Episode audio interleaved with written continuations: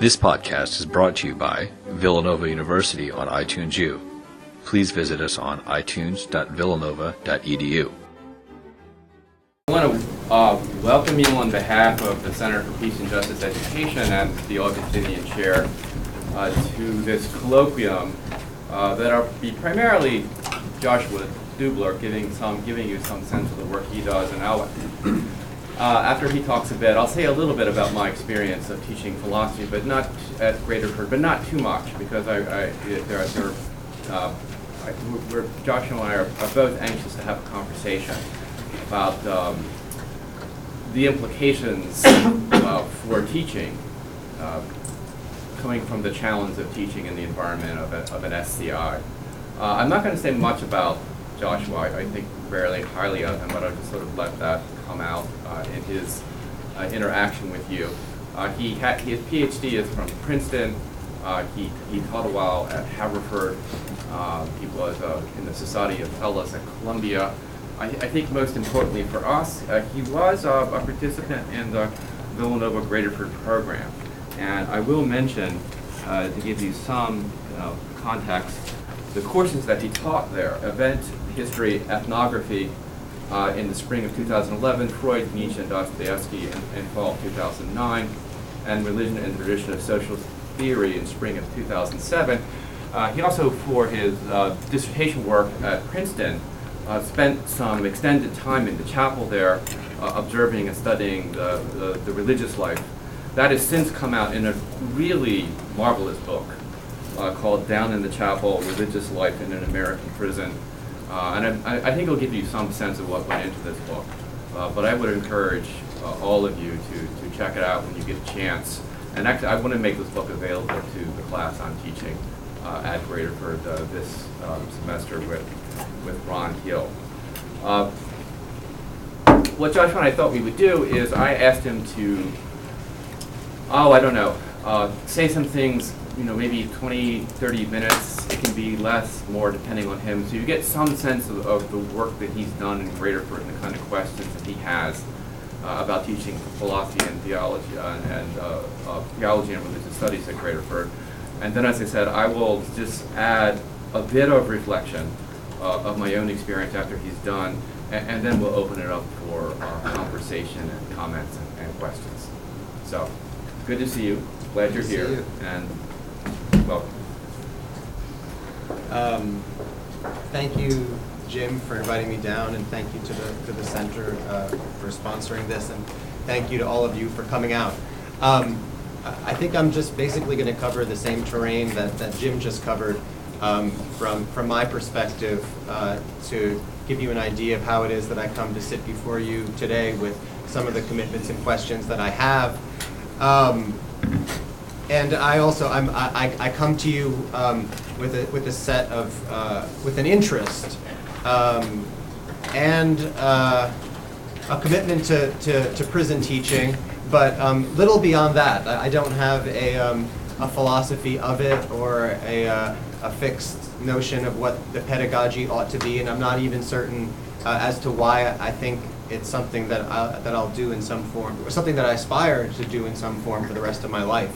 Um, but th those are some of the questions that, that you know I think it, would be great for us to begin talking about today. So, um, to start somewhere near the end, uh, I, I got a, a, a I collaborate with a philosopher named Vincent Lloyd uh, at Syracuse and he is a serial beater of the bushes and brings a great deal of things our way. Uh, so we applied for a grant from the from the AAR um, to run a one-day workshop uh, in Montreal this May uh, called something like "Teaching Religious Studies Behind Prison Walls," um, to try to bring together uh, people around the country who are doing this kind of work. Um, we are in, I think, uh, an era of we're in we're entering a new heyday of of, of prison of, prison college programs. Uh, it's it's a new heyday that um, I'm excited to be a part of it. Um, I hope that some of some of you are already a part of it. Maybe others of you will want to become a part of it.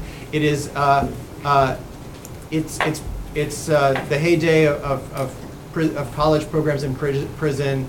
Um, the neoliberal reboot So in the, the, the earlier incarnation uh, between the 70s and the 80s, when there were a lot of uh, college programs in prison, uh, a lot of that was funded by Pell Grants, and, and the state was really kind of on the hook in terms of the cost.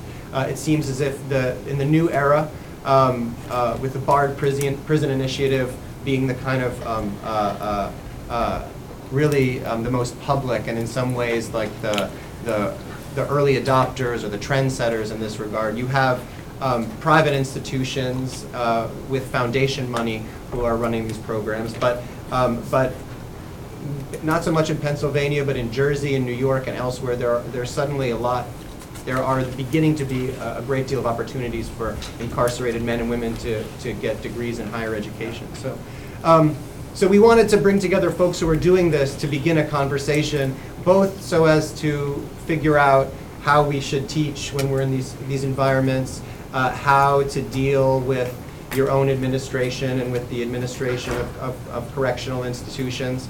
Uh, and then also, I think, in some ways, um, separate from that, or just to kind of build strength within our community, um, uh, to try to mobilize, to, to, to, to activate and potentially radicalize people where we are to, uh, to work toward ending this thing, mass incarceration. I'm not exactly certain what the relationship of the prison teaching is to that other political project. That's something that um, maybe we could consider. It doesn't seem like an obvious thing to me that, um, that teaching in prisons uh, is necessarily going to contribute to the end of mass incarceration, but uh, I hope that it is. Um, so, returning to the beginning, uh, I, I got my uh, doctorate uh, at Princeton, um, and uh, my subfield was religion in America, but I worked a lot with the philosopher Jeffrey Stout, um, and I have leanings in that direction. And uh, I wanted to do an ethnography about religion in prison, and Graterford uh, was willing to let me in. Um, Graterford is not what it once was, with the what it once was being um, before 1995. When 1995, there was this event that people still talk about, whether they're administrators or guards or prisoners. They talk about this event called the Raid. The Raid was uh, right when Tom Ridge came into office. He and uh, uh, his his deputy uh, of corrections, who's now in California, whose name unbelievably I can't remember right now. Um, they, they, they came in with the ambition to kind of radically reshape the culture at Graterford. Graterford was an exceedingly porous institution. Pennsylvania's institutions compared to the states around here are already rather porous um, to a large degree because of the Pennsylvania Prison Society that in some sense uh, wrote up the charter of, of the, of the, of the Commonwealth's, uh, what used to be the Bureau of Corrections and is now the Department of Corrections.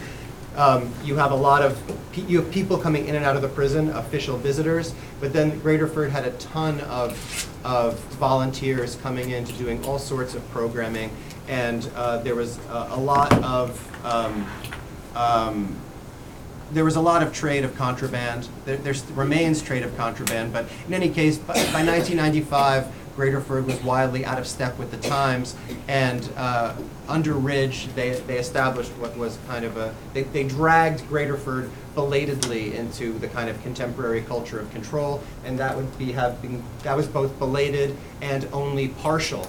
Um, Graterford's culture is again going to be revolutionized um, next year or so when they shut down this institution, at least they claim they're going to shut it down, and move all of its inhabitants to a new facility that they've built at the cost of $400 million over the past few years. Um, I researched this book. Uh, maybe none of you have been down to the chapel ever at Graterford, even though those of you who've been in the school. Um, it's uh, a wildly interesting place if you study religion, if you study American religion. Um, there are 12 or 13 officially recognized groups that over the course of any um, given week convene something like 50 uh, worship services, Bible studies, um, and musical uh, group rehearsals. Um, so I, you know, I spent a year and a half hanging out there. I started at these uh, these sites of public worship, um, and I gradually started spending a lot more time in the offices where uh, something like 15 men, incarcerated men, work for between 19 and 41 cents an hour as janitors and clerks, um, along with five correction, five full-time chaplains, or four full-time chaplains, one half-time chaplain, and uh, two correctional officers. And uh, the book really came out of that experience and foregrounds that experience, actually, of, of doing field work. Um, uh, it takes place over the course of one week uh, in January 2006, in which that, that set of, of formal activities, it provides the kind of structure, the skeleton of the book, and the men who work in the chapel are uh, the book's heart and soul. These are the central characters. They are uh, of the incarcerated men. They are, um, with all but with a couple exceptions, are, are serving the sentence of life without the possibility of parole. Uh, as you may know, uh, Pennsylvania is a state where life is life, and where before, whereas before Ridge, there used to be a robust commutation system in Pennsylvania so that if you got sent to life, you might reasonably expect to serve on average 17, 18 years. Ridge changed the rules administratively, and since then, maybe one or two people have gotten commutation. So the central characters in the book have been in at Graterford um, since the uh, since the 90s and the 80s and the 70s. And, and in the case of, I'd say, the central character of the book, a mutual friend of ours, Charles Coley, has been in, in prison longer than I've been alive. Um, so the book is, uh, I won't say much about the book, um, only that um, it's not a book that lends itself well to, uh, to like job talks.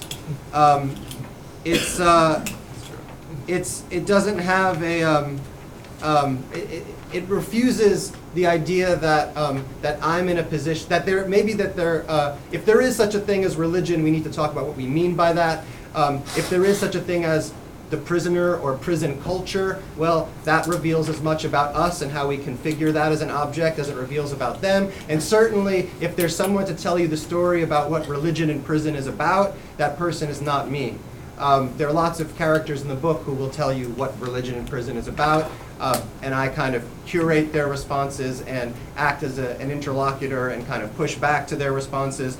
But um, uh, but the book is also um, not just a study of them.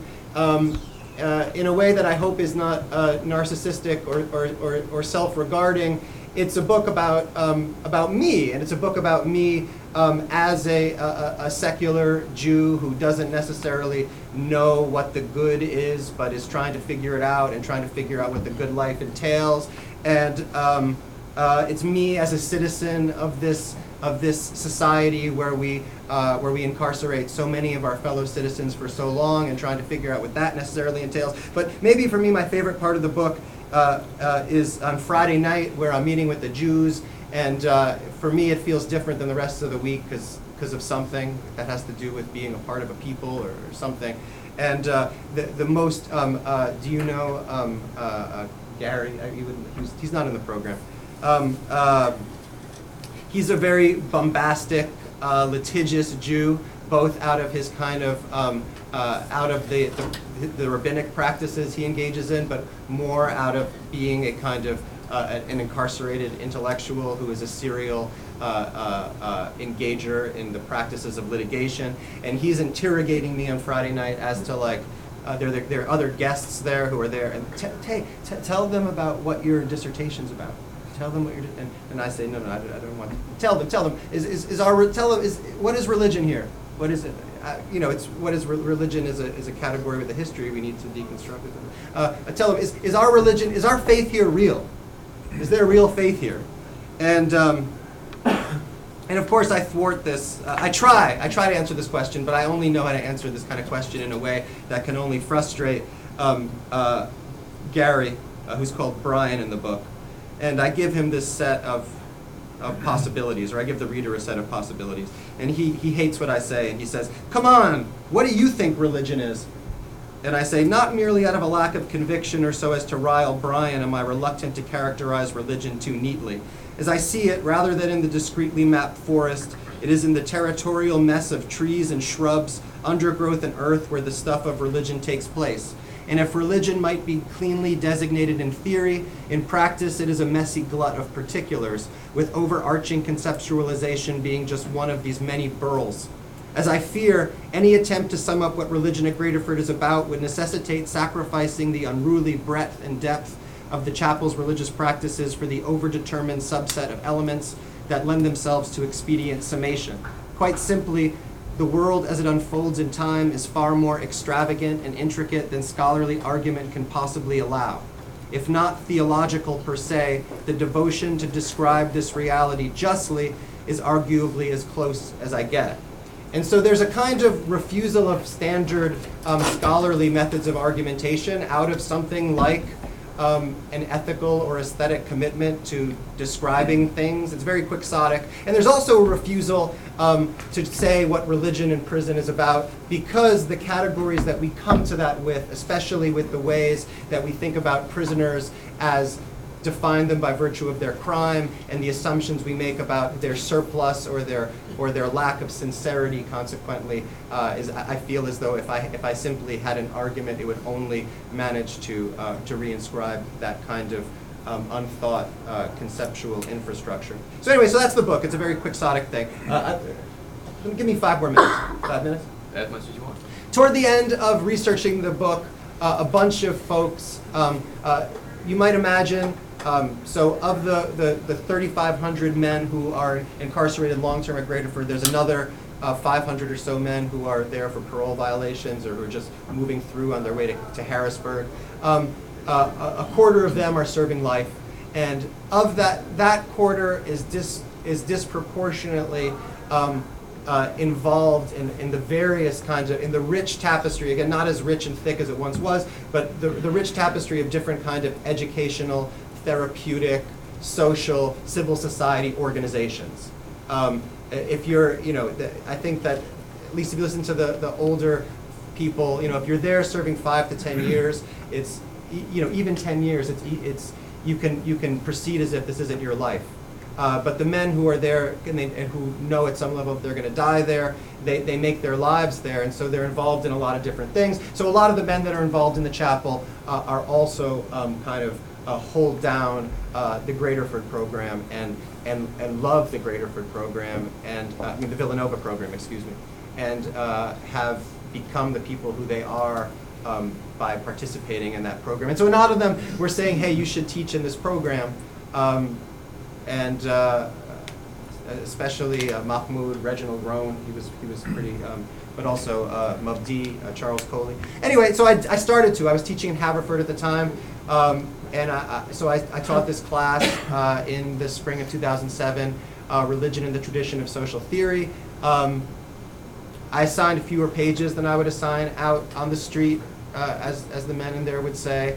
Um, it was a kind of, you know, uh, you know, Eliade, Durkheim, Levi Strauss, Geertz, so Marx. What's that? You're so Princeton. Into a, sl- I'm so Princeton, but into a, into at the end a kind of like Marx, Foucault, Taussig, Cornel West. Uh, I guess I was trying to suggest something that I was a little more Marxist than Princeton, but finishing with Cornel West doesn't really establish that, now does it? Uh, um, uh, I didn't know.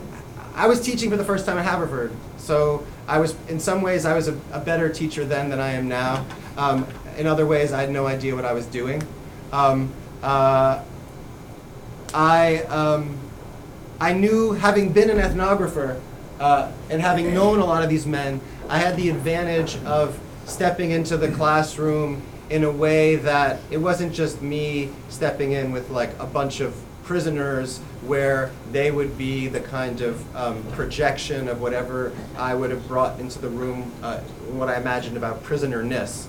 These were men uh, that were already um, my friends and in many ways my instructors.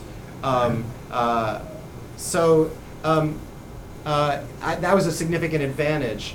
Um, and they were also, I knew who to go to um, for, um, for, th- so they could instruct me about how not to screw it up.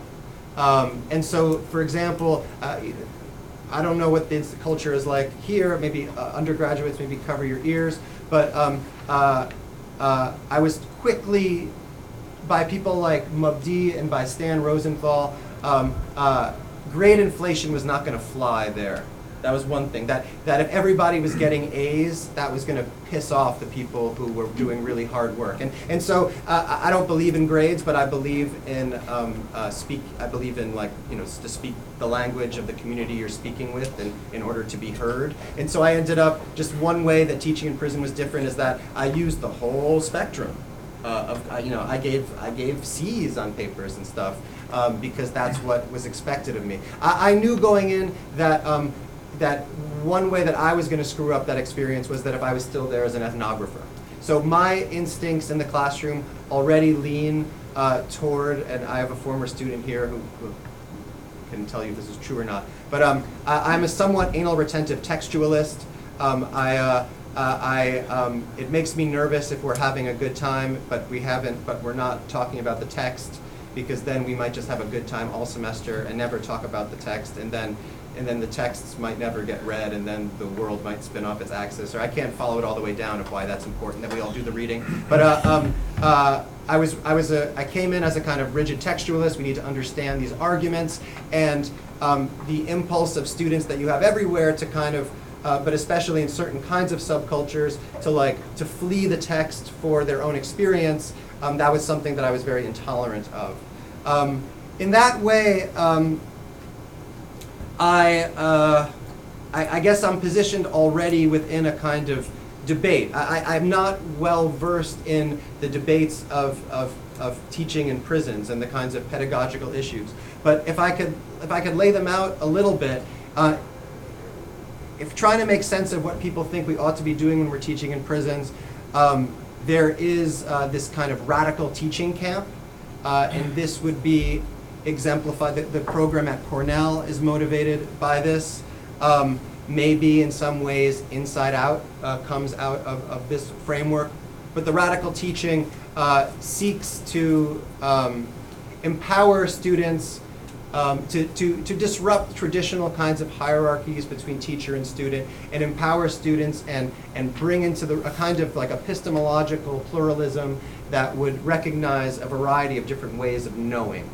Um, so that's the kind of more radical approach, and you can see the kind of political aspiration that comes out of, of that approach, that, that, that recognizes in our kind of entrenched hierarchies certain kinds of, of modes of social injustice that maybe it's trying to shatter from the ground up. Uh, the other approach, uh, which um, is the philosophy behind the Bard Prison Initiative, which is both uh, all over the state of New York and in some way is the template for a lot of other kinds of liberal arts schools that are getting into teaching in prisons. What they talk about is, um, they call it concept critique, and it's slightly more um, disciplinary, and it owns the idea, it owns um, uh, the idea that like as instructors who are trained in this, that we have a kind of uh, a method or a tech set of techniques that we uh, have to share with our students.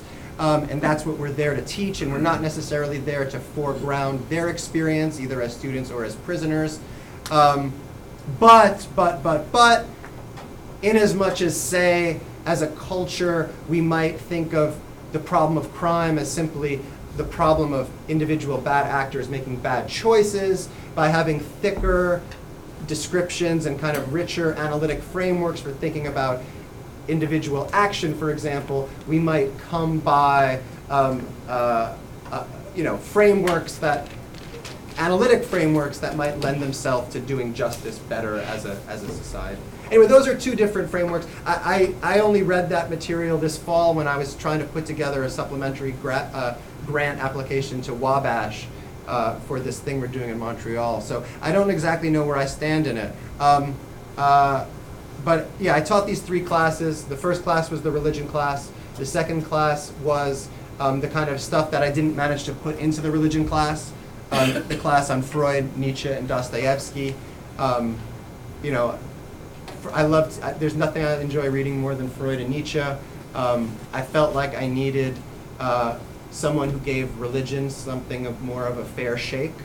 Uh, a lot of the men who participate in this program are, are men uh, who have deep uh, kind of religious commitments, uh, mostly Christian and Muslim, but not exclusively. Um, and so I needed someone from the same kind of milieu, but who was more kind of friendly to faith. And so I ended up with Dostoevsky, and then Brothers K is too long, and so I ended up doing Crime and Punishment, and that felt really corny and presumptuous and weird, right? Um, at the same time, obvious and irresistible. So I don't know. Um, so I did that, and then the, the final class, which in some way, um, and again, Mike, I don't know what I was doing differently than I would have done on the street. Uh, one, well, one thing I knew that I do differently was it's only a once a week class. They don't have access to the internet, so they're weekly papers. I'd have them write weekly papers, and then I would start each class by going back to their papers, right? And so class was divided between what we did last week and what we did next week. It's something that you would never do in a class out here, right? If you have kids do papers on Blackboard, there's no reason you can't read their papers in advance of class. Anyway, it's just one way that it was different. Um, that the final class that I taught was for me amazing. I think my students were a little underwhelmed, uh, but it was this class um, event religion uh, event event history ethnography, and the idea was to look at texts that are structured around particular events. So we started out by reading some theory. We read some uh, for whom the event is the kind of cornerstone of one's of one's ethics, of one's one lives in the world in fidelity to an event, according to Badiou. We read Hayden White, who's a kind of philosopher of narrative and thinking about the ways that that ideologies inform the way we read events and then the way we talk about events, figure our way of being in the world. And then we started reading some stuff like um, Richard Kapuscinski's books on uh, on the Iranian Revolution, and anyway, and then the Arab Spring happened, and um, and Occupy was happening. Uh, no, no, no. Occupy was still a year away. The Arab Spring happened, and uh, so I threw out the syllabus, and for a bunch of weeks, I just like was compulsively reading the internet and like bringing them essentially the like the, the pre-processed reel of the Arab Spring, and we were trying to read it and understand what was going on, and that got everybody excited about the question, um, why not here, if not here?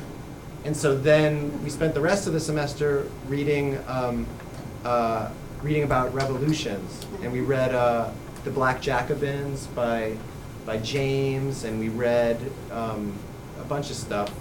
Um, and then I had them do their own kinds of ethnographic historical projects, and some of them were about world historic events, and some of them were about events uh, in the prison, and uh, the results were uneven. Anyway, I'll, I'll leave it there. Um, uh, um, getting to have taught, I I don't know how many of you, I'll find out how many of you all have taught in the Villanova program at, at Graterford.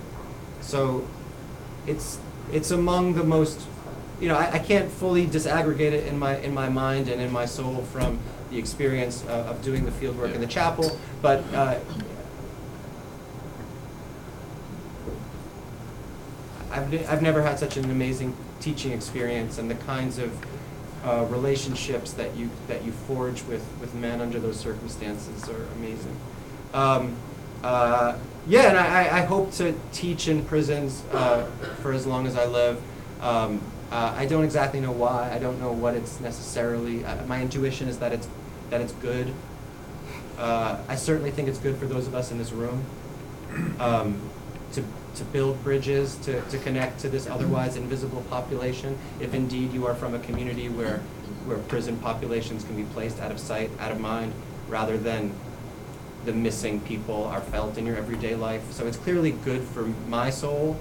Um, uh, I, I don't know why, I'm curious to know why you, why those of you who do it, do it, why, why you, what, what we're doing it for, how, if at all, it relates to some kind of political project, and I'll leave it at that. Thank you. Um, I just wanted to make one comment about his book that I think is, uh, I, one of the most intriguing features, and I think it was very difficult to convey, is how much Josh puts into question his own philosophical religious sensibilities. Basically, a religion of a pluralist, open, kind of secular Jewish intellectualism that he does not spare himself um, his own skepticism. Um, in some ways, you you were more compassionate to, to the guys than you were to yourself in the book. But it's, uh, it raises some really, I think, profound questions, as prison teaching does, about what goes on in any classroom. Now, I'm going to keep my remarks to, to about five minutes because I really want to get into a conversation. And I, I, what I really want to do is kind of frame a question that I have no idea how to answer, but I'm hoping that maybe uh, together we can uh, get somewhere on it if it's a question you find compelling. I started teaching in the Graterford program in the spring of 2007, uh, and I owe my participation really to a great mentor of the program, uh, Joe Betz. We had, uh, as uh, philosophers often do, a hallway conversation where Joe basically mentioned the program and asked me if I'd be any, be, uh, uh, had any interest in, in teaching in uh, a maximum security prison. And because I'm a deeply reflective person who always weighs the pros and cons, I said, sure.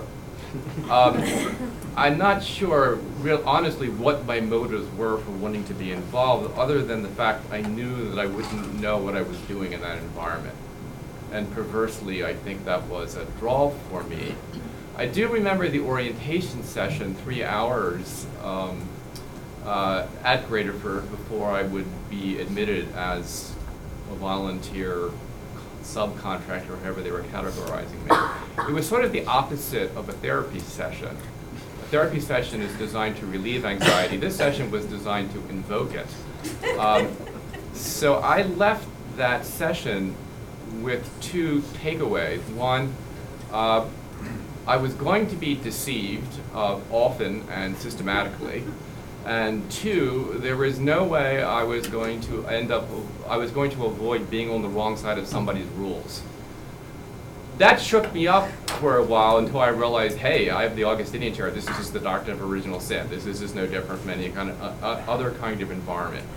Uh, the first, so I said the first course I taught there was ethics, and the only assumption I, I brought into it was this, um, naive or not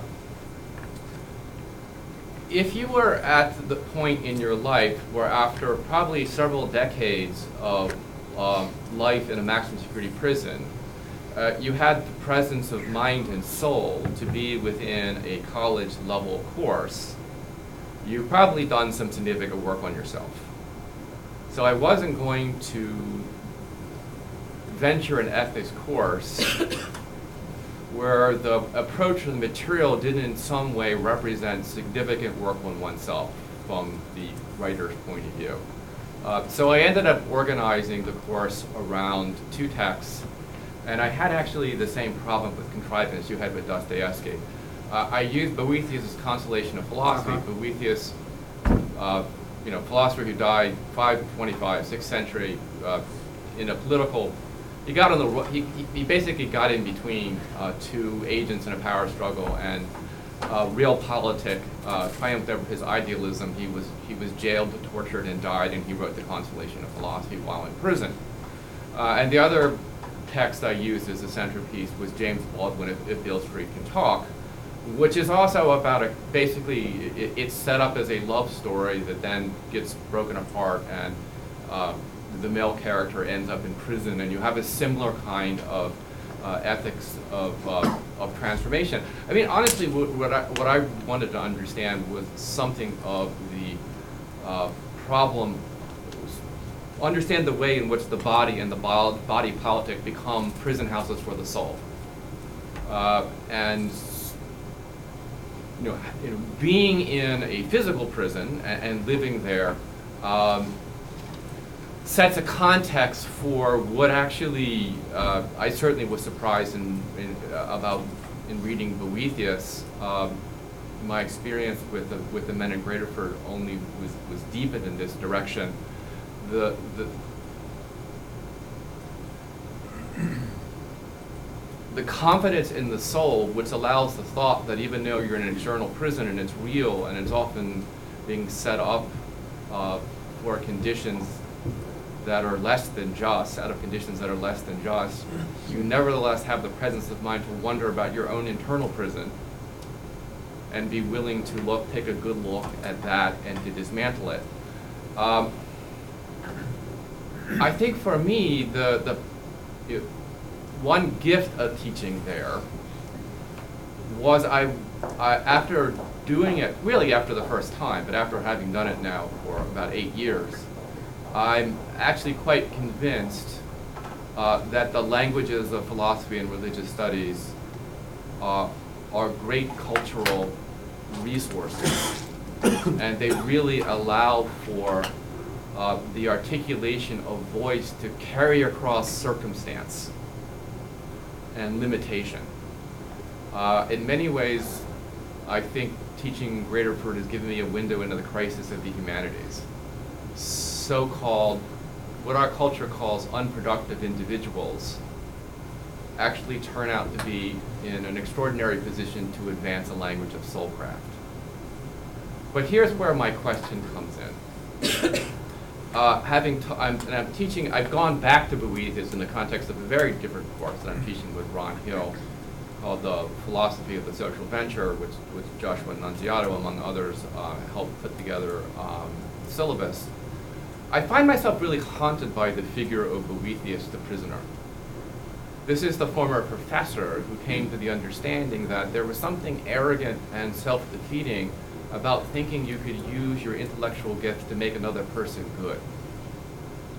And yet there must be something about the participation in the philosophical life and the life of faith, which for Boethius really came to be the same life, uh, that allowed some kind of illumination in in the middle of the consolation, where he basically has convinced his prison self that the world is not just a chaotic mess uh, out to um, exacerbate sorrow and suffering, but in fact is a providential order, but he doesn't simply allow himself that thought.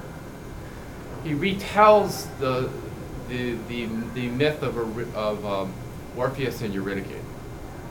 Uh, and I won't go into a great of that, just give you the, the rough details. Orpheus is a, a great mythic poet, a rival of Apollo himself. So, capa- so, so uh, a poet capable of extraordinary inspiration. Eurydice, her name means wide-ranging, wide-ranging justice, and actually for Boethius, that's an important detail. And in the myth, Orpheus loses Eurydice to a snake bite, and she's in the underworld, leaving him to languish above, and he's brokenhearted, and he uses his power of inspiration to breach the defenses of the underworld and to rescue Eurydice, which is a violation of laws above and below. You're not supposed to cross this wall any more than you're supposed to cross the wall between the prison and the outside world. This is supposed to be an absolute wall. But he gets a pass. He can go into the underworld, which for Prometheus is a prison. Right? It's the psychic image of the prison that he, that, that he finds himself in. And he wants to reclaim Eurydice. Fine. As long as on the way out, she follows him of her own volition, and he doesn't look back. Well, he gets nearly to the top, and for every reason, and Boethius doesn't say why he thinks this happened, he turns around to grab Eurydice and loses her again to the underworld. So that's the mythic image. Here's the question that keeps me up these days. Um, I no longer am comfortable simply going into Graterford, teaching a course, and coming back. Um, although ultimately I know very little, the little I know is too much.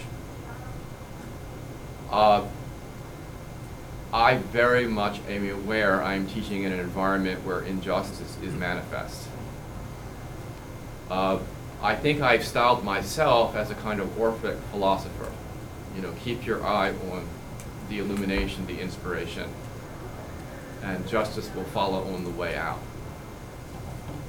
I have a lot of sympathy with the Orpheus who turns around and tries to grab justice and pull it out. Now, I'm not naive in the sense that I think that we live outside of a prison in a just society. It's just in your face when you're in the prison. My question really is how, and this is, and this goes back to actually, I think, where, where, where Josh started off. Um, what is it are we called to do in this environment? You know, I mean, you go in there and you're like, you know, would you like to see mass incarceration ended? Well, you don't have to teach very long in a prison system for that answer to be yes, of course.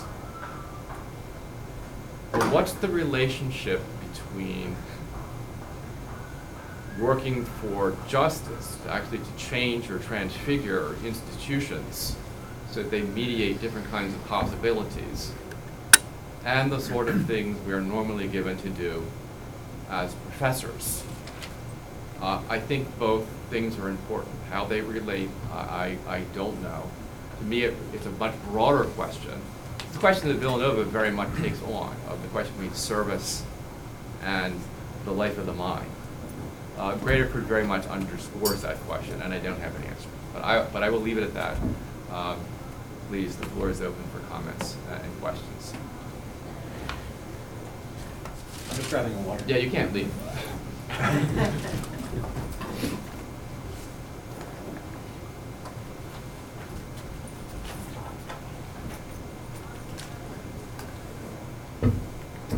Um, My name's Joe Betz. I'm a Villanova retiree from the philosophy department, retired in May 2011.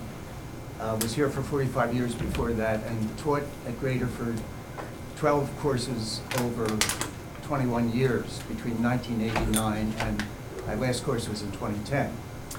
But one thing that you find interesting is that the first course I taught, they had no classrooms in the education wing, and so I taught it in the mosque. The mosque was under the chapel, and it was, you'd go down winding stairways through very dark halls before you got there. And of course, the mosques are pointed towards Mecca. So in modern building, you know, mosques might have their end in a corner because that's the direction of Mecca, not the wall. But at any rate, I'd go to the far wall with my shoes off and I'd teach. And occasionally, inmates who simply wanted to be in the mosque would come in while I was teaching a class in my socks, writing on a portable blackboard. And uh, I was very much impressed by their devotion. Uh, As a Catholic, I'm used to Catholics who would go into a Catholic church in the late afternoon and pl- pray before the Blessed Sacrament as if they're really in the presence of God. And I got that strong feeling when these guys would come in. They'd ignore me lecturing. They would do their uh, bows, way of praying, and you'd see guys, in, not infrequently, with uh, calluses on their forehead from touching the ground as they prayed. But I was, I was very impressed by that, and liked a lot of the guys that I knew were Muslims. Uh, I found out eventually that there were two different Muslim groups. One, I think, were Americanized Muslims. Were they followers of Mar- Malcolm X? That or the larger group? I, I should say that of the, da- the down and down in the chapel pre- refers to a lot of things, but refers Yeah. particularly to this world that used to Right. exist that it was shut down in 1995. The two, the two main factions, um, which to some degree exist to this day, are, are those who at one time were in the Nation of Islam and followers of Elijah Muhammad. Uh, he died in 1975, and his son Wallace Warith Deen converted them. Um, uh, they, they converted en masse to Sunnism, but they retain a kind of um, activist, uh, sociologically minded uh, ethic, and the other group comes out. They emerge genealogically from what back in the day was called Orthodox Muslims, which is to say, in the in the at the time when the Nation of Islam controlled much of the uh, the imaginary for Americans with respect to Islam, they were Orthodox and they um, uh, moved further to the right, beginning in the 80s when when African American men from the Mid Atlantic started going over to Saudi to study and coming, and, and they now primarily identify as Salafi, and they and they have in some sense won the culture war in Philadelphia, so that their mode of, of practice is the one that dominates. Anyway. Well, at the time I was there, the one, the group that came from the Nation of Islam had about 400 when I asked the question, and the other group only had about 40. And what was distinctive about the second group, the Salafis, they are, was that it was important to them to learn Arabic and to read the Quran in Arabic. And they wanted Villanova to send in teachers of Arabic. Did we ever do that? Yeah. We did? Yeah. Okay. But that was very important to them. Eventually, the prison took the mosque out of the basement because I think there are so many corners and places to hide and do bad things that they brought it up and they built a little wing adjacent to the so-called Christian chapel.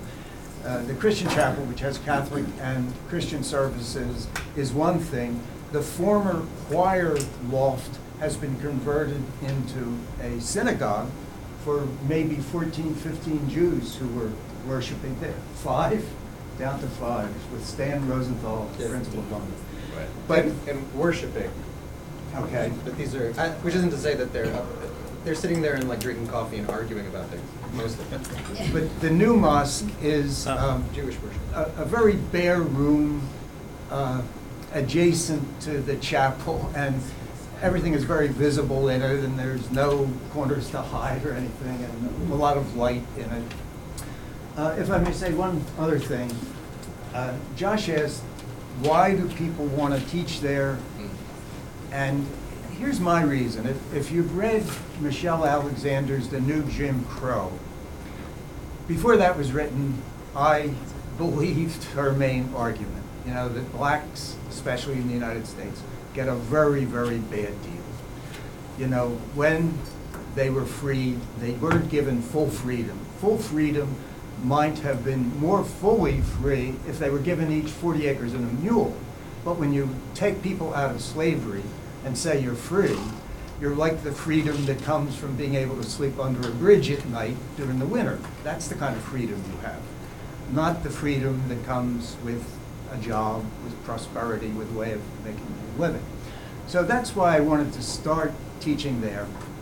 And once I sta- started teaching there, I really liked the guys. And this is interesting, but it was good for my ego or bad for my ego because if I taught the same course to undergraduates at Villanova and to the guys in Graterford, I got much better course evaluations from the guy in Gra- guys in Graterford. Now, I say this is selfish and egoistic and what have you, but, uh, and I don't blame the undergraduates at Villanova. If I tell them I'm, I'd love to be a member of a social democratic party in the United States, democratic socialism is what we should aim for, that puts, that's putting off. People, undergraduates would call me a communist or say I'm an American hater because I teach the ethics of war in which all of the texts were critical of American wars. And I don't blame them for that. But one last thing, and I promise you I'll, I'll shut up. Um, In teaching philosophy of criminal justice at Greater, for, for several years, I used Helen Prejean's book, The Death of Innocents, I-N-N, I-N-N-O-C-E-N-T-S, meaning the death of innocent people. Her first book, Dead Man Walking, was about her counseling two men who were guilty, who weren't innocent, who died.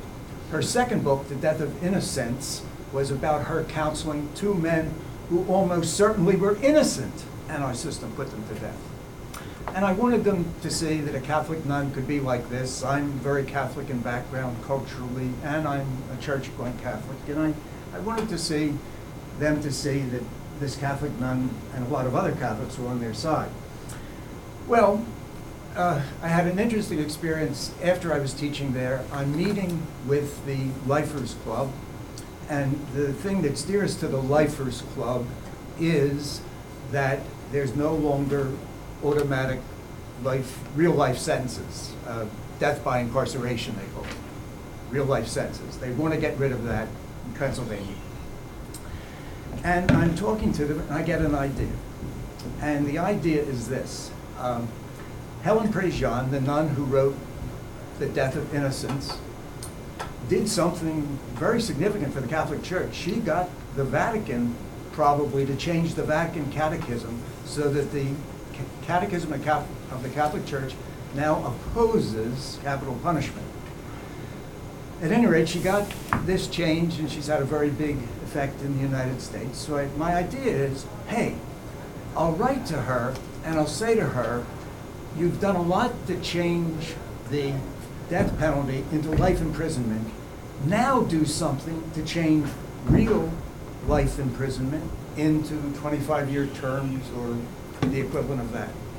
Please, please, you're a very influential person. The movie that you had made did a lot of good in the world. You can take another step. See, you've, you've taken a step which has put in a lot of people who would have been put to death into life imprisonment, real life imprisonment. Take another step. Do something to get out of, to get all these guys in Pennsylvania and 67 other states that have real life sentences, get them out of death by imprisonment. Uh, I even had a backup in this. Uh, Father David Cregan, who's the head of the theater department, staged um, Dead Man Walking Here. He staged it, I went to see it in St. Mary's Chapel. And as he was staging it, he said he was in contact with Helen Prejean about it. And she visited here, she visited him. And by the way, when she did visit him, I remember walking with her from the field house back to here and lending her my coat because it was cold in November. She didn't expect it. But at any rate, she doesn't know me personally, and she did not answer my letter, and I'm, I'm so disappointed in her, and it's unfair of me to do so. She's already done a lot of good, but if she had read my letter, and by the way, I published my letter in um, um, the Catholic Pacifist Group in Philadelphia's newsletter, uh, Joe Bradley supervising a former Augustinian priest. But anyway, I'm, I'm so disappointed in her, but it, it showed me a failure of where a religious person could have helped people in Rayford. Enough, I'm sorry it took so long. That's all right. Good to hear from you. So Joe, I so- I'm sorry. I- I'm gonna talk, but it's probably gonna be rambling, because um, I've taught it at Graterford about six Yeah. times over the years, and I've struggled with the questions that you posed. I'm like, what's going on here? Um, I don't know if I have an answer, but um, I- the first class that I taught there was uh, oppression and liberation. And, you know, I was like, oh, this sounds like fun, this would be a good course, you know? But then I got up there and I was like, oh my God, I'm in a classroom of thirty-five men who live this kind of oppression, you know? And it just like shocked me all of a sudden, you know? Again, I was very naive going in there. And the men came up to me in the beginning of the class and they were like, don't worry, we have your back. And I'm Mhm. like, why? Because I went through that orientation too, but I wasn't scared. I just, that, you know, they gave me a whistle. was Yeah, I still have my whistle. Yeah, I still have my Yeah. whistle, but uh, don't ever attempt to. Yeah, no, I think I would be a did bad that idea. once. I like pretended and they all panicked. Don't ever do that. It's not funny. So I was like, okay. But anyhow, um, the, I, I keep coming back to what, what is it? Um, because I, I felt the same things. I, these, I'm walking out there going, I feel closer to these men than some of my good friends. I don't know what it is. But the only thing you come up with is there's, there's like, the pretenses of, of our identities are gone. And our humanity is just bare and open. So that, that, that it's that coming together of that two humanities Yeah. i- in this unpretentious way. I mean, I don't even know what I'm saying, but trying to struggle, struggle with that, that, um, that it's just humanity to humanity. How do you account for that? I don't know, I don't know. Um, I, I, I mean, I've even done classes where I brought Villanova, I taught the same class at Villanova and taught the same class there. And then for four times we came together and this, I had the same experience. It was like, for those two hours, it was a different reality. Right. It was, it, it wasn't a prisoner and a professor, it wasn't a Villanova student and a prisoner, it was person to a person. So, I, I I don't know if want, that makes I want to sense. hear, I, I want to hear how precisely you think that happens, because something that I observe, and I would certainly put my experiences within this rubric, and, and in some way, this was like, it was super, it was more acute, because I was there as, as, first as an ethnographer, and, and, and when you're in the field as an ethnographer, it's kind of like, uh, the experience uh, of life plus right? In the way that, um, because like your world is saturated with narrative and, and like the, the world is pregnant with significance because you're writing everything down, right? And that, and that was all the more so in the prison, right? Because uh, if you if you leave at the end of the day, whether it's with academic volunteers or whether it's with religious volunteers, there's some like the, the kind of the there's there's an acute intensity of being in that space that invariably engenders something that feels significant and transformative to those who come in from the outside right? And and so then what what account do we give of that? So i, I try to make sense of it. So um, these courses mean so much to these men. The subject position of student that these men get to occupy when they're in that room is, I think, such a relief for them from the other kinds of subject positions they're forced to occupy. Well, Um, they're able to be a human being in that classroom. Mm. They're not a number anymore. Yeah, and I think it goes both ways. I think you had such an insight when you said there, it, there is something with a persona I go, well, it's, it's, it's our side as well. Right. I mean, you can go in there and pretend like, you know, you're professorial and you've got the authority of an institution, but it's something ridiculous, that's, it, you ends up feeling ridiculous if you try that. Well, it's not gonna. Right. And, and they, and they, and. It's not they- transformative. Right, and they're, pers- and they're, and they don't have to, within that context, you know, have to play the usual roles they play out, you know, in the prison at large. So there is a kind of suspension of roles, at least for a time. I don't dispute this account. I merely want to sociologize it, which is to say, how freaking weird that we have these these institutions of mass incarceration where those of us who aren't incarcerated get to go to become human beings temporarily. Exactly. It's very How yeah. freaking Yeah. weird is that? See, and I, I guess, Because it's, it, oh, sorry, go ahead, Joyce. I look at, I take it out of my own religious Christian context of the idea of, um, you know, God's plan of the, the reign of God, the kingdom of God, that we're all. Equal here. And it's like, oh my gosh, this is the only place I get to experience this. Kathleen? Well, no, I mean, I just think there's something significant in the fact that it is constructed so that it is a place that you cannot take humanity for granted, Right.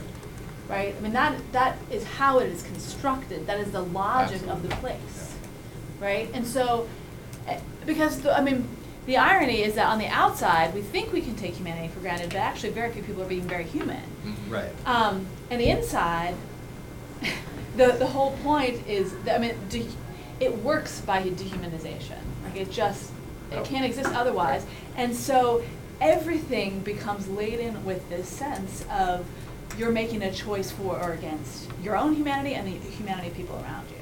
So even so, I mean, this happened when I my first time in prison was the year after college. I was um, I was actually very leery of prison ministry because I, that seemed um, like it was going to ex- exploit and have this cheap faith, and I just wanted nothing to do with it. So some of my friends were involved in it. I just wanted to teach math, and because I love math, and I mean like, but I mean, so we're just trying to figure out positive and negative integers. And it is a human triumph. I mean, like so, and I mean, I mean, I try to create that in other math classrooms in the world. But I mean, the fact is that there's every there's it's everything has this this narrative underneath it, which is about this ultimacy of, of declaring your humanity or not. I mean, and that's what really is so absolutely compelling. So can you flesh it out then? So is Yeah. it like, so it, there's this kind of, these, we describe, the, my experience is sa- same at the orientation, where there's like this production of the non-human institutionally. So is your account that like, no, but humanity is, is, like there is a kind of a priori humanity, and so therefore, the experience of going to the prison is to have that institutionalization, of demonization fail?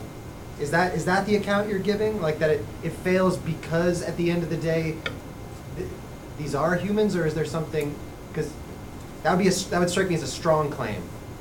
I mean, it doesn't. I mean, it doesn't fail nearly enough. But I mean, it. But it can't. Um, I don't know. It doesn't win the day. It, it, it doesn't, it, it's not the end. But th- there's a There's- there's desire. more For, to I mean, there's something. I mean, there's something else there besides what you're being told is there. Right. let me try a thought experiment. Okay. How many of you all have taught at Graterford? Is this is just the, okay. Here's the thought experiment. And I, I- if my students on the outside brought it the way that my students at Graterford brought it, I would feel similarly uplifted by being in the classroom on the outside. True or false? Honestly, honestly, honestly, honestly. True. True. All of us say true. True. All of us say true. You're not a little bit skeptical of the kind of like the the, the, the fairy dust that comes with the, the cinematic element and the kind of the place apart and the that kind of like the way that this this space of separation engenders a kind of specialness. The You're willing The to fairy dust is all over the place, it's not just in, it's not just in prison. So you think that like so it's the intensity because I'm tempted to to go along with this that like that the experience of the, the amazing encounter comes from that like the experience mostly in the classroom is like you bring this like earnest overly enthusiastic vulnerability and one or two students like meets you in intensity and like you love them for it but ultimately you end up feeling a little bit of shame for having like let it hang out you know? And like there it's like it's actually you re- you get more than you give right? Yep. Hmm. it's a bit utopian this account but yeah. But I- I think I would argue to say that there's only the chance for that fairy dust to occur in like a very small amount of classes. Like, how do you bring that into like intro to biology or like an upper level chemistry class? Like, there really isn't room for that same sort of debate. So, how do you bring your humanity into like a hard science rather than something like a criminal justice class where you have the chance to debate humanity and debate theology and Here to talk about yeah. these human experiences. The molecular biologist will now speak. claim was math Yeah, right? McKenna was. No, she's- she's Matt got all and kinds of molecular science biologist. degrees, That's why I right? did Princeton, we didn't. Yeah. I mean, I we come, I come from like the hard sciences in my Right. undergraduate experience also, and I took a minor in peace and justice for the exact reason that like I don't have that, I don't know, that same sort of connection with my chemistry professors that I Yeah. have with someone who teaches ethics or theology or something else that is like a more human experience. See, I, I don't think that, I, I don't think it needs to be explicit. I mean, this is why, I mean, so I'm a theologian now, but I was a molecular biologist, and for the same reasons, because, I mean, the, the, the pursuit of trying, I mean, how, how in the world does one cell become this human being? I mean, it's ridiculous, right? I mean, it's, it's ridiculous. So, I ju- I mean, t- there's enough there's enough wonder and in the pursuit of this mysterious truth it's just as mysterious in the sciences as it i mean it's when we pretend that it's not mysterious that i think we lose it, it the mysterious science is just and math it's, it's just as mysterious and amazing um, as some of the the arts and you know the humanities i mean and it just you know knowledge truth i mean so you know I think it's all, you know, I'm, I like Thomas Aquinas, and I, I mean, that if it's truth, then it's revelatory, right right? And and that's regardless of the methodology in my mind. So That's- to me, it's all possible. This is kind of what I was, what I was going for in that passage. But so like you're saying that like like pedagogy is a is a devotional practice, right? And and frankly, I mean, like, so I've had a, I taught at a, uh, school for at-risk youth. Um, it, there, um, I mean, whatever. Every ch- kid had different stories, um, and we were we lived in community. There were about eighty students. It was not a prison at all. They were all there by choice. It was not somewhere you'd be sent. Um, and I just, you were given the freedom to deeply love these students, right? And to be in a relationship with them, and for them to love you back. And there's something about the intensity and the the magnificence of that teaching experience that also tracks to my teaching experiences in prison because I mean there is this this freedom of of this uh, authentic relationship that is allowed to I mean use the word love right I mean that's that's a sort of scary word Yeah, you do. yeah So, um, so certainly, so there, there could, I could imagine a hard line, um, a hard line opposition to mass incarceration that would look at these pleasures we're describing as like filthy pleasures and say like, how dare you take those pleasures? I'm not of that position. Um, so like there we there are these there's this population that who we have the opportunity to teach and to have these kinds of experiences that are for us extraordinary and that for them might do something in the way that the extraordinary experiences we have as teachers engender some kind of a complementary experience for our students. But um, is it is it doing anything politically? Like you have, that is it? Are we doing something? Uh, you- you have this. This it seems like you have an itch. You, your itch is that it's not that it's insufficient or. Well, I mean, I, I have, Catherine, your sense that, you know, to get to the point where, where, you know, humanization comes in, it, it's not necessarily a discourse that's explicit about the ethics of humanity. It's actually all the normal defensiveness, anxieties, and guards go down for long enough that you can enter into an adventure with other people about a destination of the good that neither of you really have marketed, understood, mastered ahead of time. And Joyce, one of the things you said, I, it really, I, I, this really struck me the first day I was at Graterford. And I, I'm sure I looked like a deer in headlights. And Andre Davis came over to me and basically said, similar, I think he might have used those words, you know, we, I have your back, we have your back. And of course, what it was is, you know, I know you, do- basically it was like, I know you don't know what you're doing. We don't know what we're doing either.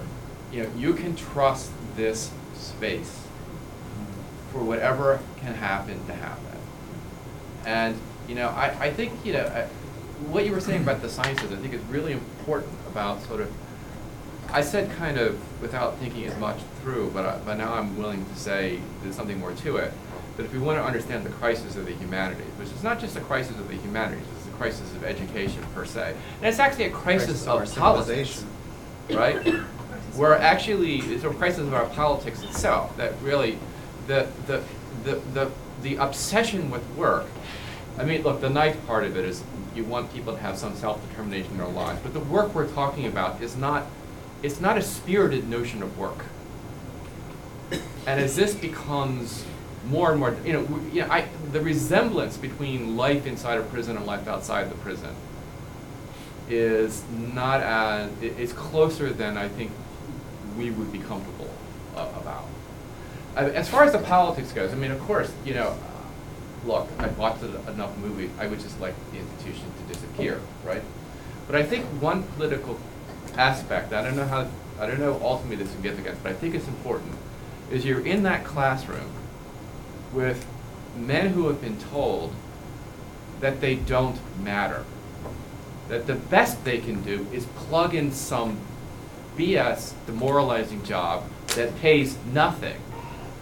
And, and, and, and it's going to be reinforced to them, it's even going to be hard, that mainly they'll probably have to be in prison to get that lousy job. You know, right?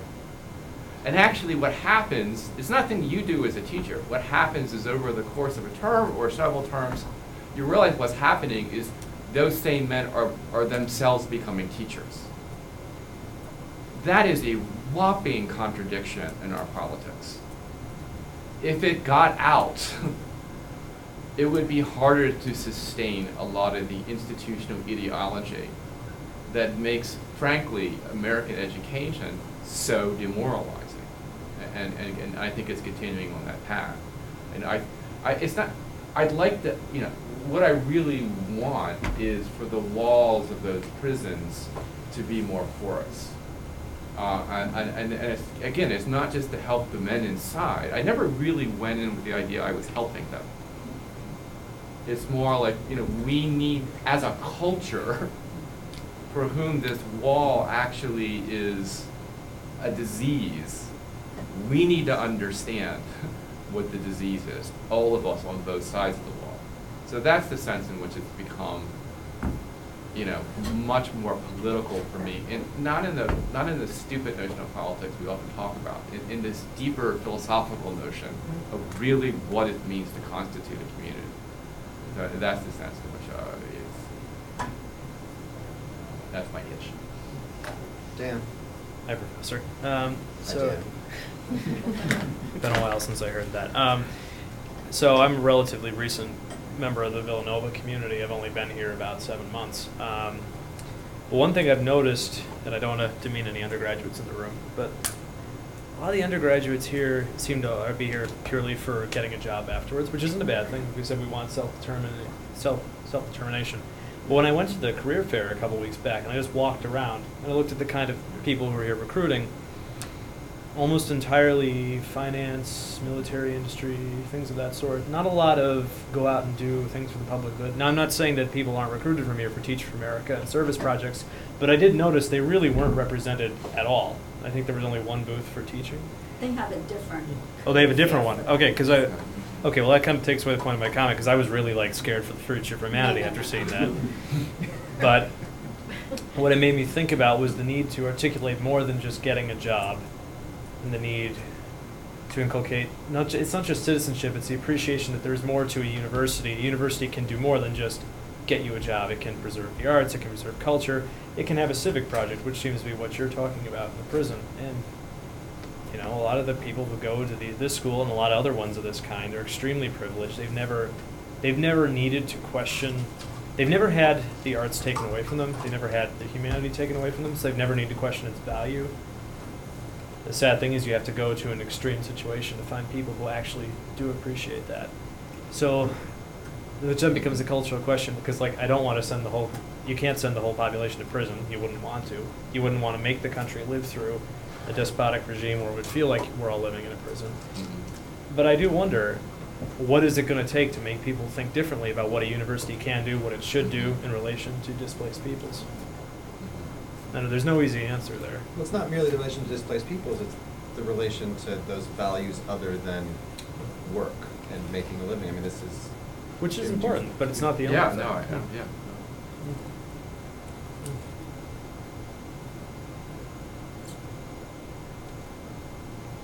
Yeah, no, that's why there's all, there's an old ancient Greek proverb, you know, don't be like the fool and have to learn from your own suffering, only from your own suffering.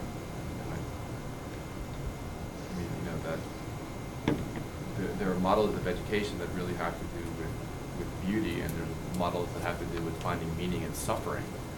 And, um, you don't want to set up where, you know, the culture is, you know, seems to be choosing that it's gonna take all its lessons from suffering. Those of you who are here, I mean, so I think thus far we've only heard from people who taught in the program, but that shouldn't be a prerequisite for speech at all. Um, presumably you're here because you're interested in, in social justice or in teaching or in prisons or, I, I just I find it a little frustrating that you know we're almost only focusing on the internal aspect of what's going on inside the prison walls and that system. And I guess just to frame it myself, I'm I'm currently a, a master's student in the counseling department. I'm counseling as a I'm a clinical therapist at a place called St. Gabriel's Hall working with juvenile delinquents and um, I mean, it's, it's, you know, it's obviously been really difficult, and I can relate to all this. I've tutored in prison for two and a half years now. I went to Princeton myself and worked with the Petey Greene program. Um, and just thinking about, you know, the system outside of the walls, and I can just draw from one instance where I was talking with a kid, and his family was supposed to come in, and we were supposed to have a family session that day, and his mom couldn't come in because she had just been in court that day because her oldest son had just been um, sentenced to, and it was a short term, but four years at Graterford. I was talking with the, the younger brother who the family was supposed to be with, and he, uh, I said, well, how are you feeling about this? Like, what's going on in your mind? He said, you know, at least I know my brother's safe now. It's not really, we're talking about how terrible it is to, to put these people in there, but sometimes we're saving them.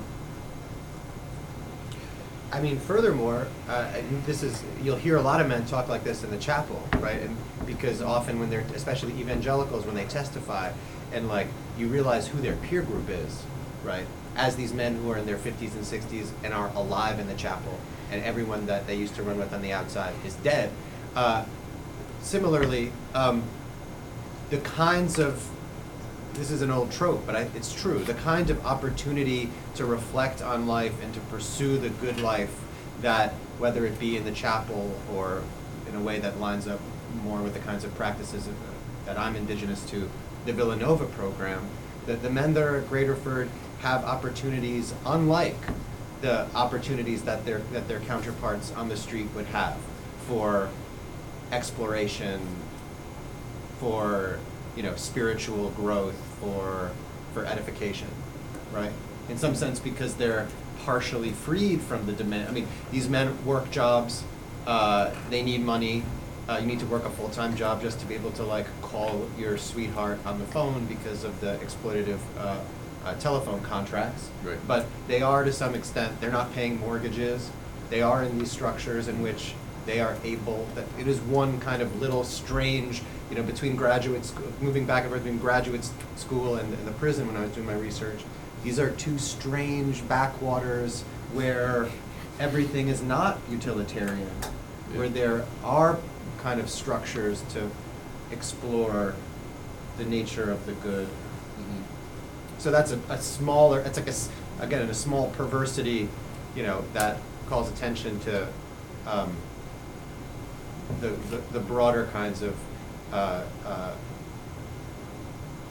broken social structures of which the prison is but a small part. And, and, and maybe from he, from you, I'm hearing that like, it's a small part that gets,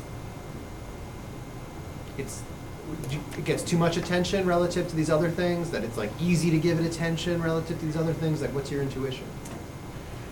Rephrase that, say that one more time? Are you thinking like, you just wanted to add into the conversation the idea that these kinds of, um, these kinds of injustices and this kind of systemic suffering is in no way limited to the prison? That Yeah. it's, I mean, I have, I mean, one quick thing, I really share your frustration, um, and, and it- I love and very grateful to the Villanova Graterford program. But we don't do much as a university about the connection to the neighborhoods. And, you know, what happens before and after prison. And so there's a kind of, there's a weird reification of the prison. And of course, the danger of really linking education essentially to that environment. And I mean education really on, in both ways. But the, I mean, the real realization is the perverse economy that is only a very, it's a very few neighborhoods in Philadelphia that supply just an extraordinary amount of the population of Graterford. And it, it really, it, it's in a circuit, it's not just isolated. And if we, I do think, yeah, I think part of my, my political uneasiness is precisely, you know, the, the problem of focusing just on what happens in the prison, as important as that is. I'd like to speak to this gentleman. Um, I taught here for 45 years, and for at least the last 20, in every course that I possibly could, I had my students read the 1948 United Nations Universal Declaration of Human Rights. And it was important, of course, because the UN was founded in 1945 as the war ended, and that took care of relations between nations. But there was a need for something like a new morality. You know, what are people like? What are their needs? What are their rights? It, it's not the same thing as a full-fledged morality, but Eleanor Roosevelt and the uh, UN worked out the Universal Declaration of Human Rights. And if you read it, the first 21 support democracy. But from 22 to 29, they support socialism. And in part because Russia was one of those nations working out this out, and the Russians and Eastern Europeans wouldn't let us get away with just supporting democracy. Okay, what happened in the United States to 22 through 29? The right to health care, the right to an education, the right to a job, the right to food, clothing, and so forth, paid vacations. What happened to them? Well, the typical Republican says it's a wish list. They're ideals, they're not rights. Uh, Wouldn't it be wonderful if people could have them, but our capitalistic economy doesn't generate them automatically? Well, at any rate, I, I became convinced that we are a deficient nation, our economy isn't good enough, because it doesn't guarantee those material human rights, they're called, as opposed to formal human rights. It, the formal human right, in the formal human right, you say to the government, don't touch me, keep away from me, leave me alone. In material human rights, typically you have to say to the government, help me. Help me because I'm sick and I don't have the money to go to a doctor. Help me because I can't give a complete education to my kids. Help me because there's no jobs out there. So when I said I was already convinced of uh, Michelle Alexander's The New Jim Crow and its bad treatment of blacks, it's because two-thirds of Graterford are black people. Two-thirds of them live in these terrible neighborhoods. When the blacks moved in, the factories moved out. Um, Go to St. Francis Inn sometime, those of you that are around here, and you'll find around St. Francis Inn very big factory buildings that are empty. They're empty because when the blacks moved up from the south, there was a transition period where there were some jobs for them. Now all those factories are empty, and that's one of the main areas, um, like uh, Tom, um, Schill? Tom Schilk comes from Kensington, from that area. Um, It's one of the worst parts of the city now. Capitalism doesn't work the way it should. We need to regulate it or change it or do something, but we're deficient in that.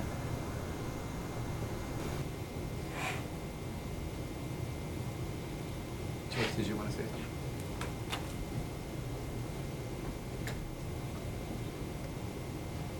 Other sorts of questions or concerns? Josh, could we ask Joyce about, uh, she has done art with them. To what extent is the art religious that they have done for you, Joyce? Um, let me think. Explicitly religious, um, there's few, Okay, but definitely, um, I think implicit okay. in, in their artwork. Mhm. Well, One thing that I w- one would say is the comment you made about that we've, the inmates have now are going out and teaching others kind of thing. Um, uh, the- There's a group, I don't know if you know, the Restorative Justice Group. Mhm. They're doing amazing work. Um, It came out of a, a a class that I, that I taught, and now they're doing these workshops, and I was at a workshop two weekends ago. But these men are doing amazing work, and I really wish somehow Villanova could get reconnected to them, because Haverford has taken that over, so to speak. Um, But they do um, first-level workshops, second-level workshops, mini workshops, because what they, the men have noticed themselves is that these uh, parolee, parole violators are coming in. They're only there for three to six months, so they can't do the whole course. They do this mini workshop for three days. But um, they need to get that published somehow or get that out there. And the big question around that is, why is it successful when it's done by the men? It's very similar to the question I think you were asking. What is it that makes this experience what it is? Um, so, I mean, what, I don't know what we can do, or if there is anything we can do to support that, but they're doing amazing work there. I was just gonna go back to Jim's question about what are we called to do in this environment, and was listening to what you felt called to do in terms of the relationship with these men, and I often ask the students who go in, because I, I link up students with a tutoring program, GED and literacy. And um, I often ask the students, and we talk about the degree program, I often ask them, I don't need you to answer this for me, but I need you to think about what in your mind makes these men deserving of the college education that you worked so hard to get? You know, you studied in high school, you're taking out loans, your parents are paying fifty-seven thousand dollars a. What, what makes this the right thing to do? And then I think, Jim, you know, you raise another question about, while in doing it, for whatever reason we're doing it, what are we called to do in that doing it? I'm not sure what I hear is how stunned we are or how voyeuristic it is to be in this sort of different environment. Um, I'm not sure we know why we do what we do, and we're not asking those questions, how can we answer what we're called to be doing? So I guess I would like to see those people who teach or engage enter more thoroughly into that conversation And then secondarily to that, what is then, what is needed by those people and how can we respond? Yeah. So I, I think we do it, but we're not asking those questions, like the restorative justice program. What better way for us to be engaged? But I think it's important, where do we go from here, is to Yeah. keep, keep at it. Yeah, I think it's such an important point, and this is part of what Josh is, is doing in, in Montreal in May, is to begin to have conversations with people who, I mean, yeah, I I mean, you put it perfectly, Noreen, my experience is that I, you know, I had certain kind of low level, okay, you know, I'm gonna do these set of courses. The question of what I am called to do happened from within that context. And I don't think it's necessary, I don't think it's necessarily an answer that, I think it's fine for individuals to come up with it, but I think more it's a, it's a calling that's better served by the self-consciousness of a, of a community, right? Which actually, in some ways, is already in place, it's just, the articulation's not quite conscious. And I think, you know, I- and I think much more can be done. Yeah, I mean, there's lots of things that are happening in Villanova that don't necessarily get coordinated in ways that I think framed the question of education in a less panicky way that the normal sort of, you know, economic worries, you know, are going to incline an institution to frame the question. So I, I, I think that's really a, an important point, is to be able to try to find, is realize who's already in your community, and then how you can begin to, to expand that. Because these men have done some bad things. Yeah. And I mean, I'm not trying to be low level, but they've done some really bad things. And that needs to be in the mix. Yeah. As we deal with the wonderment of their curiosity and their self-selecting nature of wanting, to- wanting more from life or wanting to give to the community of prison. But we, s- even and I don't want to say despite that, 'cause that's a very bad way of putting it, that with that, Mhm. with them, in what they have been by nature or nurture entered into, that love needs to be there. Yeah. And how that gets, how that love gets sort of put into them is by virtue of what we have, edu, knowledge, education, privilege. You don't, you don't feel that the, the, the, the terrible things that many of them have done aren't, aren't like already in the mix to like a, to a tremendous degree? In as In much what as, mix? You just used the phrase in, in the mix, to like bring In that the mix into- of how we feel about what we're doing and how we feel about them. Because we can't forget, like, I don't, I don't want the students to forget, in a way, that, that these are people who, if you weren't in this environment and weren't loving them in this moment, these are the same people you meet out there, and you have to s- sort of come to some philosophical, like, what does doing bad things mean, or where does it come from, and what Ah, neighborhoods does it ah, come from? ah, I sorry. Sorry. But also, I mean, does doing bad things define you for the rest of your life? Those are the questions, you- well, you know. Yes. Right, right.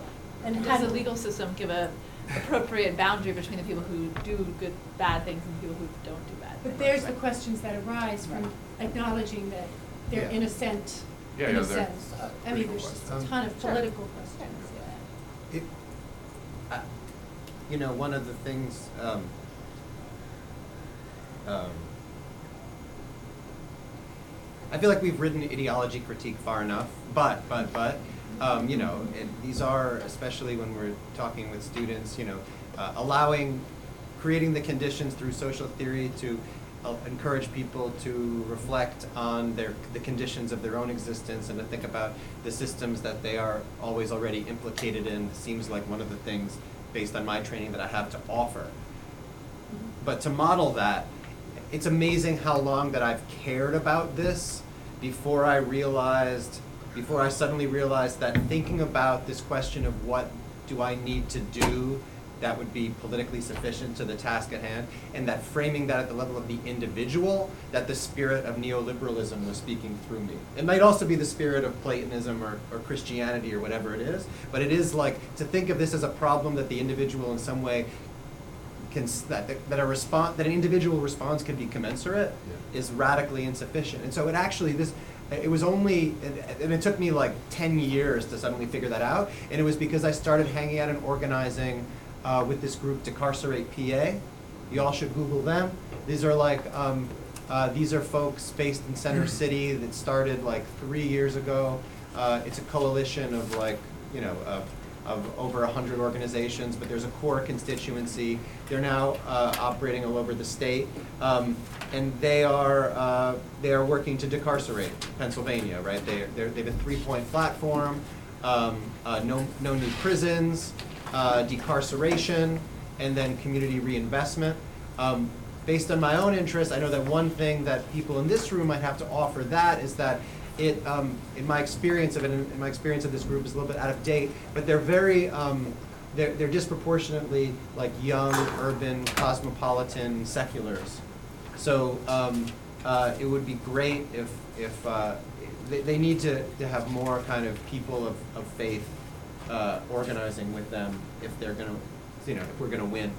So that's one place to, um, to, to think about, um, you know, uh, coupling your own agency into an institution to kind of, to maximize our effectivity. Um, the other question, the other thing is then to like think about the institutions you're a part of and figure out ways to get those institutions more on the hook. So like with that regard, are, are you, are you guys, um, like, I, I, I love this program. I love the Villanova program. I owe, I feel a tremendous debt to it. Um, are you guys satisfied with the level of institutional investment in the program? What, what, when we talk about wanting to see more, whether it be vis-a-vis, um, uh, restorative justice, pro- how would you like to see Villanova, what would you like to see Villanova go? Well, we're getting a new, full, we're getting a full-time director, that's a big deal. Oh, we are? Uh, yeah, yeah. Um, and, That is a big and like I made that secret of the fact, I think we have to do more with, um, when they, when our students get out of Greater Brook. Um, Right now, it's very restrictive for what the, basically, it, it, the off-campus, on-campus program shut down. Uh, the- The course I did with Yeah. it was on campus and Right. Would, it- that was great, if- but Yeah. that's, that, those days are gone. So, I mean, some, some way maybe to reopen the conversation, you know, uh, you know, I, I think would be. you know, Maybe once the director gets Yeah. in, to, to- yeah, to reopen that conversation with the superintendent, to maybe bring some faculty out there or something, you know. Josh, uh, for a while, some of us were hopeful that a Masters of Liberal Studies program would be offered out there. And it even looked like we had the president's endorsement. It- It was very iffy. It disappeared, but they would love that. Yeah, I think.